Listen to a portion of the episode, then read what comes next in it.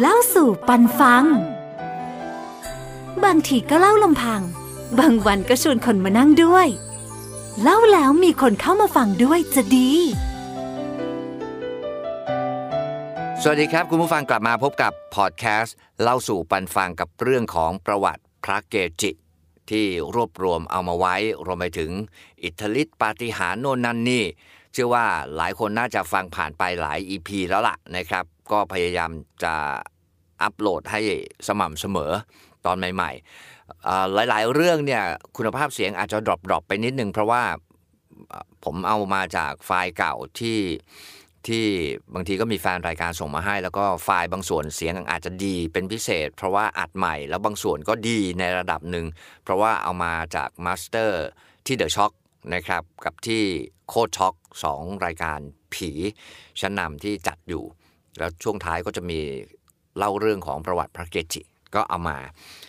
ตัดตัดตัดตัดใหม่ เพื่อให้กระชับไม่ยาวจนเกินไป จะได้ฟังแบบถนัดถนีแล้วก็มารวมไว้อัปโหลดในพอดแคสต์เล่าสู่ปันฟังนะครับ episode นี้อาจจะแปลกแล้วก็แตกต่างไปจากหลาย ๆ episode ที่ผ่านมาเพราะว่า วันนี้ไม่ได้เป็นเรื่องของพระเกจิโดยตรง แต่เป็นความมหัศจรรย์ เป็นความร้อนแรงของ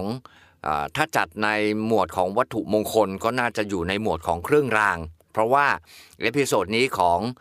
เล่าสู่ปันฟังจะพูดถึงที่มาที่ไปแล้วก็ให้เพื่อนๆได้ทำความรู้จักไอ้ไข่เด็กวัดเจดีย์กันมากขึ้นอีกนิดหนึ่ง เชื่อว่าหลายคนคงได้ยินชื่อของไอ้ไข่มานานพอสมควรแล้วล่ะครับ แล้วช่วงนี้เนี่ย ถือว่าร้อนแรงที่สุดในปัตตภีสำหรับกุมารเทพนะฮะกุมารทองสายเทพ จากดินแดนด้ามขวาน นครศรีธรรมราชวัดเจดีนะฮะไอ้ไข่ไอ้ไข่ เรื่องราวประวัติความเป็นมาเนี่ยตามตำนานเล่ามีอยู่สองหลักสองสายใหญ่ ๆ นั่นคือสายที่เกี่ยวพันกับหลวงปู่ทวด และอีกสายหนึ่งก็เป็นสายที่เป็นเรื่องเล่าของชาวบ้าน สายที่เกี่ยวข้องกับหลวงปู่ทวดเนี่ยเขาเล่ากันเอาไว้ว่าแบบนี้ครับ คุณผู้ฟังสำหรับตำนานของเด็กวัดเจดีย์ไอ้ไข่เนี่ยเขาเล่าว่าเมื่อครั้งอดีตการตั้งแต่สมัยกรุงศรีอยุธยา ตั้งแต่สมัยยุคหลวงปู่ทวดเนี่ยท่านจะเดินทางจากสงขลาไปที่อยุธยา พระนครศรีอยุธยานะครับ ท่านก็เดินทางทุดงมา แล้วก็นัดแนะกับ สหายของท่าน นั่นคือครัวตาทอง ซึ่งเป็นสมภารที่วัดเจดี อยู่ที่นครศรีธรรมราชนะครับ ท่านมาพร้อมทั้งหนิบเน็บเด็กมาด้วยหนึ่งคนอายุราวๆ9ถึง10 ปี เพื่อเอามาปรนนิบัติรับใช้ในระหว่างเดินทาง ครั้นเมื่อเดินทางมาถึงวัดเจดีมาพบกับสหธรรมิกของท่านอย่างครัวตาทองเนี่ยท่านก็รับรู้ด้วยจิตของท่านว่า พื้นที่ของวัดเจดีเนี่ยมีทรัพย์สินมีค่า ก็เลยฝากฝังไหว้วานให้ลูกศิษย์ตัวจ้อยที่ติดตามมาด้วยเนี่ยอยู่ปรนนิบัติรับใช้ครัวตาทองที่วัดเจดีแห่งนี้ เพื่อให้เฝ้าทรัพย์สมบัติประมาณนี้นะ เด็กที่ติดตามหลวงปู่ทวดมาด้วยก็ตกปากรับคำกับพระอาจารย์ก็คือหลวงปู่ทวด หลังจากเสร็จ ธุระปะปังในการสนทนากับครัวตาทองสมภารดูแลวัดแล้ว หลวงปู่ทวดท่านก็ทุดงต่อเดินทางไปยังกรุงศรีอยุธยา ครั้นพอเสร็จภารกิจหน้าที่ที่กรุงศรีอยุธยาแล้ว หลวงปู่ทวดท่านก็ทุดงกลับ เมื่อกลับมาใกล้ๆจะถึงเนี่ยด้วยความที่เป็นเด็กที่มีสัจจะถือสัจจะว่าจะอยู่ เฝ้าปฏิบัติรับใช้ดูแลวัดเจดีตำนานเล่าบอกว่าเด็กวัดคนนี้เนี่ยเป็นเด็กที่มียานพิเศษแล้วรับรู้ว่าเมื่อหลวงปู่ทวดท่านมาถึงก็จะพากลับไปที่ คิดไปว่าน่าจะพากลับไปที่สงขลาเป็นแน่แท้ก็เลยตัดสินใจเดินลงสระน้ำปลิดชีพตัวเอง เพื่อให้ดวงวิญญาณได้อยู่สิงสถิต แล้วก็ปกปักรักษาพื้นที่แห่งนี้ นั่นคือตำนานที่เกี่ยวพันกับหลวงปู่ทวด ส่วนอีกตำนานหนึ่งที่เกี่ยวข้องกับหลวงปู่หลวงปู่ทวดเนี่ยบอกว่าเด็กคนนี้เป็นวิญญาณ แล้วเมื่อหลวงปู่ทวดเดินทางมาถึงที่วัดนี้ ก็ได้บอกให้เด็กเนี่ยปกปักรักษาทรัพย์สมบัติ เพราะว่าพื้นที่พื้นที่แห่งนี้ในอนาคตต่อไปภายภาคหน้า จะเป็นที่ที่มีชื่อเสียงซึ่งเด็ก คนเนี้ยถ้าอยู่ที่นี่แล้วจะช่วยทำนุบำรุงพระพุทธศาสนา ก็เลยขอให้วิญญาณเด็กอยู่ที่นี่ นี่คืออีกตำนานหนึ่งนะครับ ส่วนตำนานที่เกี่ยวข้องกับเรื่องของชาวบ้านเนี่ยเขาบอกว่า วิญญาณของเด็กคนนี้เป็นลูกของชาวบ้านแถวนั้นแหละ แต่ว่าเกิดอุบัติเหตุพลัดตกลงไปในบ่อเสียชีวิต วิญญาณก็เลยวนเวียนอยู่ณที่แห่งนี้ที่วัดเจดีย์ นะครับ นั่นคือตำนานของวิญญาณของเด็กคนหนึ่ง ที่ภายหลังกลายเป็นไอ้ไข่ที่หลายคนรู้จักกันดีนะครับ ส่วนเเรื่องของประวัติที่เอ๊ะแล้วทำไมคนถึงรู้จักทำไมเเรื่องของวิญญาณนี้มันถูกเปิดเผยออกมา เรื่องมันมีแบบนี้คุณผู้ฟัง เล่าสู่ปันฟัง บางทีก็เล่าลำพัง บางวันก็ชวนคนมานั่งด้วย เล่าแล้วมีคนเข้ามาฟังด้วยจะดี เมื่อครั้งปีคือก่อนหน้านั้นเนี่ยราวๆสักปี 2497 ปีนั้นมีการสร้างหลวงปู่ทวดวัดช้างให้ อาจารย์ทิมเป็นผู้สร้างถูกไหม2497 เนี่ย สร้างหลวงปู่ทวดวัดช้างให้ ท่านขุนพันธรักษ์ราชเดชก็เป็นหนึ่งในคารวาจอมขมังเวทที่มีส่วนร่วมในการสร้างพระหลวงปู่ทวดในปี 2497 ท่านก็เดินทางไปที่วัดช้างให้ ซึ่งวันนั้นเนี่ยมีการทำพิธี แล้วก็มีหลวงปู่ทวดมาประทับร่างทรงนะครับ มาประทับร่างทรง ก็ปรากฏว่าวันนั้นเนี่ยขุนท่านขุนพันธ์ก็ไปที่วัดด้วย ในวันที่หลวงปู่ทวดประทับผ่านร่างทรงมา แล้วก็พบเห็นท่านขุนพันธ์หลวงปู่ทวดก็เลยถามว่า ท่านมาจากนครศรีธรรมราชใช่ไหมท่านขุนพันธ์ก็ตอบว่าใช่ครับ ถ้ามาจากนครศรีธรรมราชเนี่ยรู้จักลูกศิษย์เด็กที่เป็นลูกศิษย์ของเราหรือเปล่า อยู่ที่นั่น อยู่ที่วัด ขึ้นไปทางทิศเหนือของเมืองนครศรีธรรมราชเป็นเด็ก ท่านขุนพันธ์ก็ตอนนั้นก็ไม่ทราบ ไม่ทราบว่าเป็นใคร แต่หลังจากผ่านวันนั้นไป 2497 ผ่านไป ท่านก็ออกเดินทาง ท่านก็เดินทางมีโอกาสได้เดินทางมาที่นครศรีธรรมราชแล้วก็สืบเสาะว่าวัดที่หลวงปู่ทวดสื่อสารผ่านร่างทรงมา ที่บอกว่าลูกศิษย์ท่านอยู่ที่วัดเนี่ยเป็นใครอยู่วัดไหน ท่านก็เลยไปตามหา จนกระทั่งมาเจอ ถึงที่วัดเจดีมาเจอกับผู้ใหญ่เที่ยง ผู้ใหญ่เที่ยงก็เป็นคารวาสคนหนึ่งที่มีมีเวทมนต์คาถา มีอาคมขลังคนหนึ่งเหมือนกัน ซึ่งผมคเนว่าก็หลัง 2497 ก็อาจจะราวๆ 98 97 98 99 2,500 ไม่แน่ชัด ตำนานไม่ได้ระบุไว้ แต่ ผมเท่าอ่านมาหลาย ๆ ที่ก็มาผนวกมาประเมินเอาเองนะฮะก็น่าจะราวๆนี้ พอเจอผู้ใหญ่เที่ยงเราก็ได้พูดคุยกัน แล้วผู้ใหญ่เที่ยงเนี่ยก็เป็นเรียกว่า key man หรือ playmaker คนสำคัญเลยครับ ที่ทำให้ปรากฏรูปลักษณ์จับต้องได้ กลายเป็นไอ้ไข่ กลายเป็นไอ้ไข่ เด็กวัดเจดีย์เมื่อก่อนนั้นเนี่ยที่วัดเจดีย์เนี่ยมี พ่อเจ้าวัด แล้วก็มีเด็กเด็กวัด ซึ่งชาวบ้านละแวกนั้นเนี่ยเขามักจะเห็นวิญญาณของเด็กเข้านอกออกในบริเวณวัดบริเวณเจดีบ่อยๆนะครับ แต่ตามไปดูก็ไม่ปรากฏพบร่างของเด็กน้อยแต่อย่างใด ชาวบ้านก็เชื่อว่าน่าจะเป็นวิญญาณ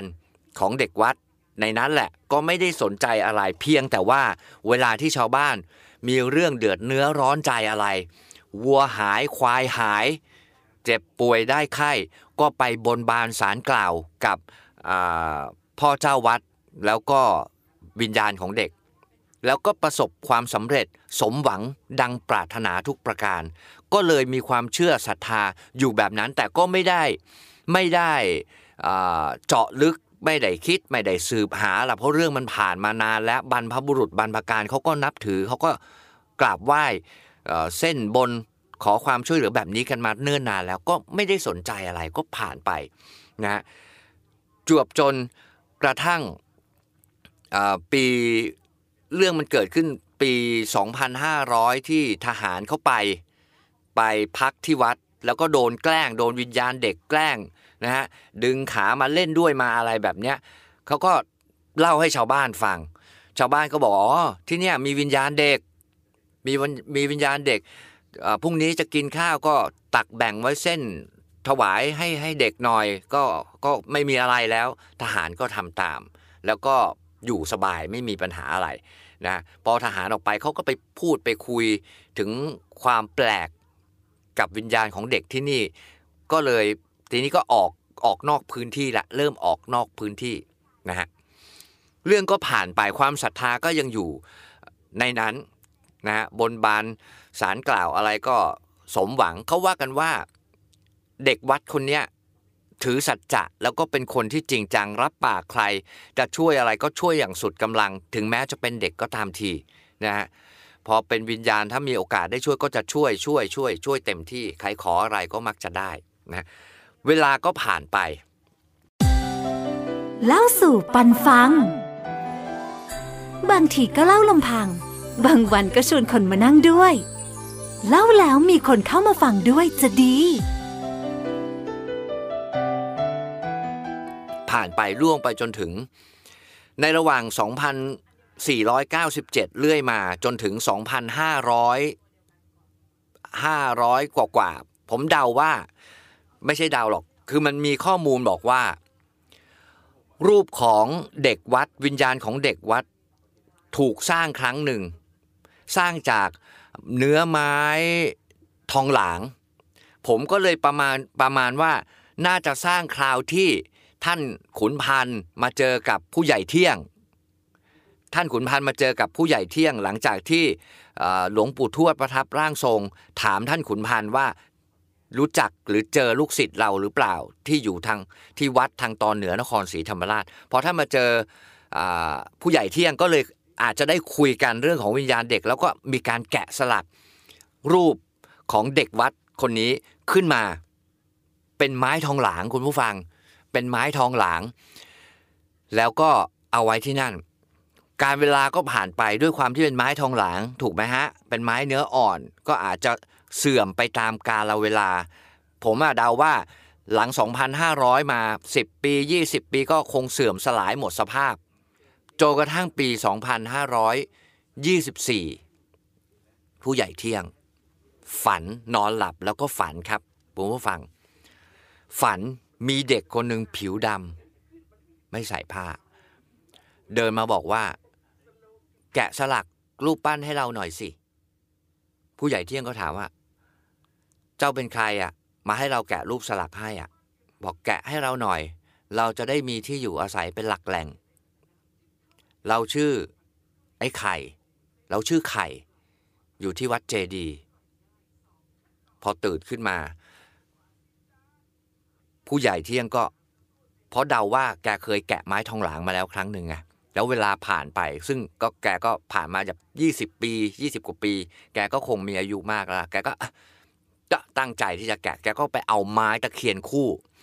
ตะเคียนคู่เป็นตะเคียนที่ต้นตะเคียนขึ้นมาจากพื้นลำต้นขึ้นมาจากพื้น แล้วก็แยกเป็นสองลำต้นด้านบน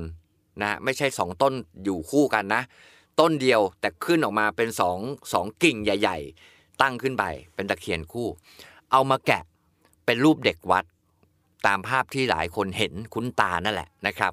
แล้วก็เอาไปให้ หลวงพ่อเทิม หลวงพ่อเทิมท่านเป็นเจ้าอาวาสวัดเจดีในระหว่างนั้นนะครับ เอาไปที่วัด ก็ปรึกษากันว่าหลวงพ่อก็ถามว่า โยมแล้วจะตั้งชื่อว่าอะไรล่ะไอหุ่นเนี่ยหุ่นเด็กวัดเนี่ยจะมีชื่อมีเสียงอะไรไหมเราจะได้เรียกถูก ผู้ใหญ่เที่ยงท่านก็นึกถึงความฝัน เพราะว่าถามเด็กแล้วว่าชื่ออะไรบอกว่าชื่อไข่ ท่านก็เลยบอกหลวงพ่อไปว่าเชื่อไอ้ไข่แล้วกัน เพราะในฝันบอกว่าเชื่อไอ้ไข่ ตั้งแต่นั้นมาวิญญาณของเด็กตามตำนานที่ปรากฏอยู่ในวัดเจดีย์ก็ถูกเรียกชื่อว่าไอ้ไข่ ซึ่งก็มีการทำพิธีผูกรูปฝังรอยเรียกจิต เรียกดวงวิญญาณมาอยู่ในรูปปั้นไม้ตะเคียนชุดนี้นะครับ แล้วหลังจากนั้นมาก็ เป็นเรื่องเป็นราว เป็นไอ้ไข่ที่หลายคนรู้จัก ลุ่งมาในปี 2526 นะครับในโอกาสที่พ่อท่านเทิมท่านเลื่อนสมณศักดิ์ก็มีการจัดงานบุญงานกุศลท่านก็เอ๊จะหาอะไรเป็นของที่ระลึกแจกญาติโยมผู้มาร่วมงานบุญมาทำบุญนะครับ ก็คิดกันไปคิดกันมาอ้าวไหนๆคนที่นี่ก็ศรัทธา เด็กวัดก็เลยสร้างเหรียญขึ้นมาเป็นรูปเด็กวัด เป็นเด็กวัดยืนด้านหน้า แล้วก็มีตัวหนังสือไอ้ไข่เด็กวัดเจดีถือเป็นเหรียญรุ่นแรกปี 2526 มีแฟนรายการบอกว่าเคยไปกราบถามท่านเจ้าอาวาดรูปปัจจุบันนะ ก็บอกว่านั่นแหละสร้างปี 2526 แล้วก็มีวงดนตรีลูกทุ่ง คุณเอกชัยศรีวิชัยไปด้วย โตตอนนั้นคุณเอกชัยดังหรือยัง26ยุคนั้นอาจจะยังไม่ซูเปอร์สตาร์เหมือนทุกวันนี้ นั่นแหละก็เป็นที่มาของเหรียญไอ้ไข่เด็กวัดเจดีนะฮะเป็นเหรียญรุ่นแรกออกในปี 2526 นะครับ นั่นคือประวัติตำนานความเป็นมาของดวงวิญญาณ ดวงเล็กๆ เรื่อยมาจนถึงการมามีรูปปั้นแกะสลัก มาจนถึงการมีเหรียญรุ่นแรกในปี 2526 เพราะท่านเทิมเนี่ยท่านดูแลวัดอยู่สักสองปีสามปี แล้วท่านก็ไปสร้างวัดสะสีมุม อยู่ที่นครศรีธรรมราชเหมือนกัน แรกๆเนี่ย ผู้คนจะบนบานเกี่ยวกับเรื่องของอสัตว์หายของหายโน่นนั่นนี่ช่วยให้ไอ้ไข่เด็กวัดตามหานะครับ แต่พอหลังๆมาเนี่ยก็มีการพอบนได้ ขอได้ไหว้รับ คือสโลแกน ขอได้ไหว้รับ ถ้าไปขอไปบนบานแล้วได้นะครับ ต้องมาแก้บน นะครับ ต้องมาแก้บน หลังๆก็ตามภาษาคนไทยนะ ไม่ขอแล้ววัวควายขายทิ้งหมดละไม่มีละนะครับ ก็จะขอสองตัวบ้างสามตัวบ้าง ขอแล้วได้ขอแล้วถูกผู้คนก็ยิ่งเชื่อ ยิ่งศรัทธา หรือไม่ได้ไม่ถูกก็แล้วแต่ เอานะอาจจะไม่ใช่วันของเราเฉียบเฉียดไปหน่อยนึง ก็ไปขอใหม่ศรัทธาเป็นที่ตั้ง สมหวังก็มากมาย ผิดหวังก็คงต้องมีบ้างนะครับพราะจะขอรางวัลที่หนึ่งเหมือนกันทุกๆ คนนั่นแหละ แต่ว่าไม่ได้ซื้อเลขเดียวกัน มันก็คงไม่สมหวังทุกคนนะครับก็ชื่อเสียงก็ดังเรื่อยๆเรื่อยๆเรื่อยๆ จนถึงทุกวันนี้ที่แม่ถ้าเกิดต้องการเลขเด็ด ทุกทิศทุกสายต่างมุ่งไปวัดเจดี แต่ปัจจุบันนี้นะคุณผู้ฟัง ลองไปค้นหา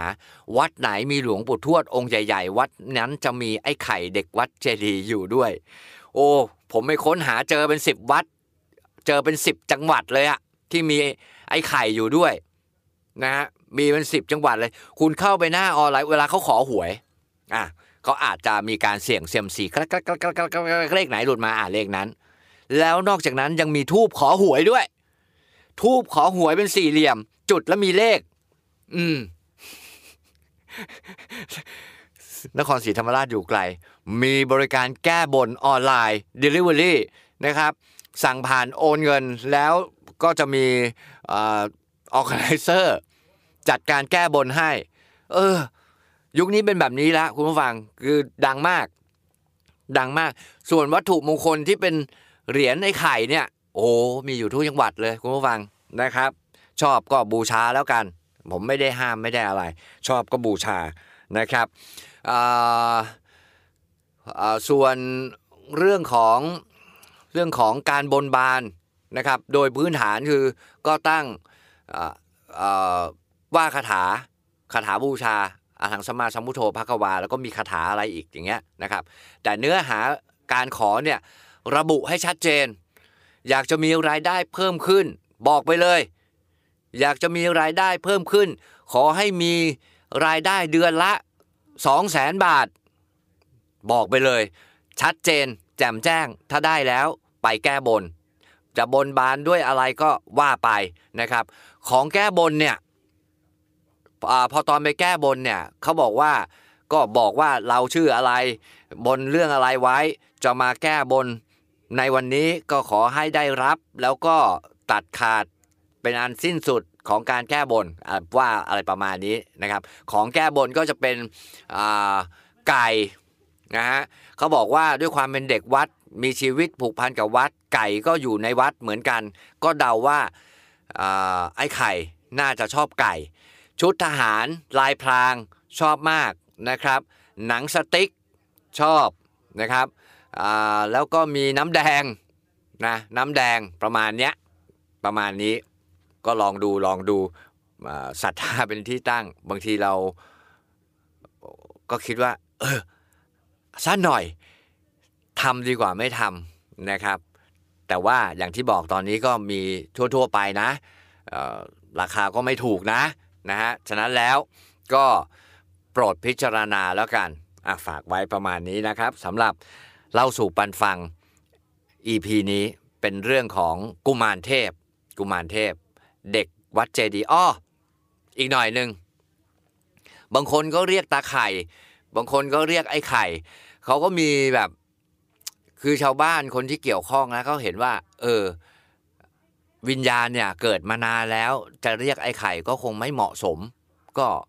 เปลี่ยนเป็นตาไข่ แต่จริง ๆ แล้วเขาก็ให้เรียกไอ้ไข่นะ เพราะคือถ้าถามผมเองอะ ผมก็มีความเชื่อว่า หลังจากที่เขาตายไปแล้วอะ เขาตายไปแล้วเขาเป็นวิญญาณแล้ว ผมว่าอายุเขาฟรีซอยู่ที่ตรงนั้นแล้วไม่เคลื่อนที่แล้วนะครับ เด็กยังไงก็เป็นเด็กอย่างนั้น ถ้าไม่อย่างนั้นถ้าเรียกตาไข่ตอนนี้เราควรจะแก้บนด้วยหมาก หรือไม่ก็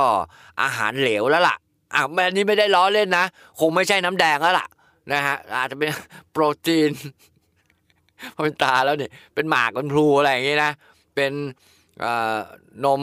ผงแอนลีนสปอนเซอร์ต้องเข้าละสปอนเซอร์ต้องเข้าละอะไรอย่างนั้นซะมากกว่านะฉะนั้นแล้วน่าจะเรียกตาไข่เหมือนเดิมเออขออภัยน่าจะเรียกไอ้ไข่ เด็กวัดเจดีย์เหมือนเดิมนะอ้าวประมาณนี้สำหรับ episode นี้กับเรื่องของกุมารเทพที่ร้อนแรงที่สุดในยุคนี้นะฮะจะบอกว่าในยุคนี้ก็ไม่ได้หรอก คือเข้มขลังมาตั้งแต่อดีตอยู่แล้วละ่ะ จนถึงปัจจุบันก็ยิ่งทวีความร้อนแรงเป็นความหวังให้กับ หลายๆคนในสภาพเศรษฐกิจแบบนี้นะฮะยังไงก็จะเช่าหาบูชาก็ดูดีๆ กันนิดหนึ่งหรือว่าจะเสี่ยงโชค เสี่ยงดวงก็เบาได้เบานะเบาได้เบา เก็บเงินไว้ซื้อข้าว ซื้ออาหารเอาเอาไว้ไปทำงานบ้างนะฮะโชคดีก็ดีใจด้วย แต่ถ้าเกิดพลาดมาแม่จะให้ทำยังไงล่ะนะครับ ติดตาม episode ต่อไปครับสำหรับประวัติ พระเกจิอาจารย์ที่นี่พอดแคสต์เล่าสู่ปันฟังนะครับ เล่าสู่ปันฟัง บางทีก็เล่าลำพัง บางวันก็ชวนคนมานั่งด้วย เล่าแล้วมีคนเข้ามาฟังด้วยจะดี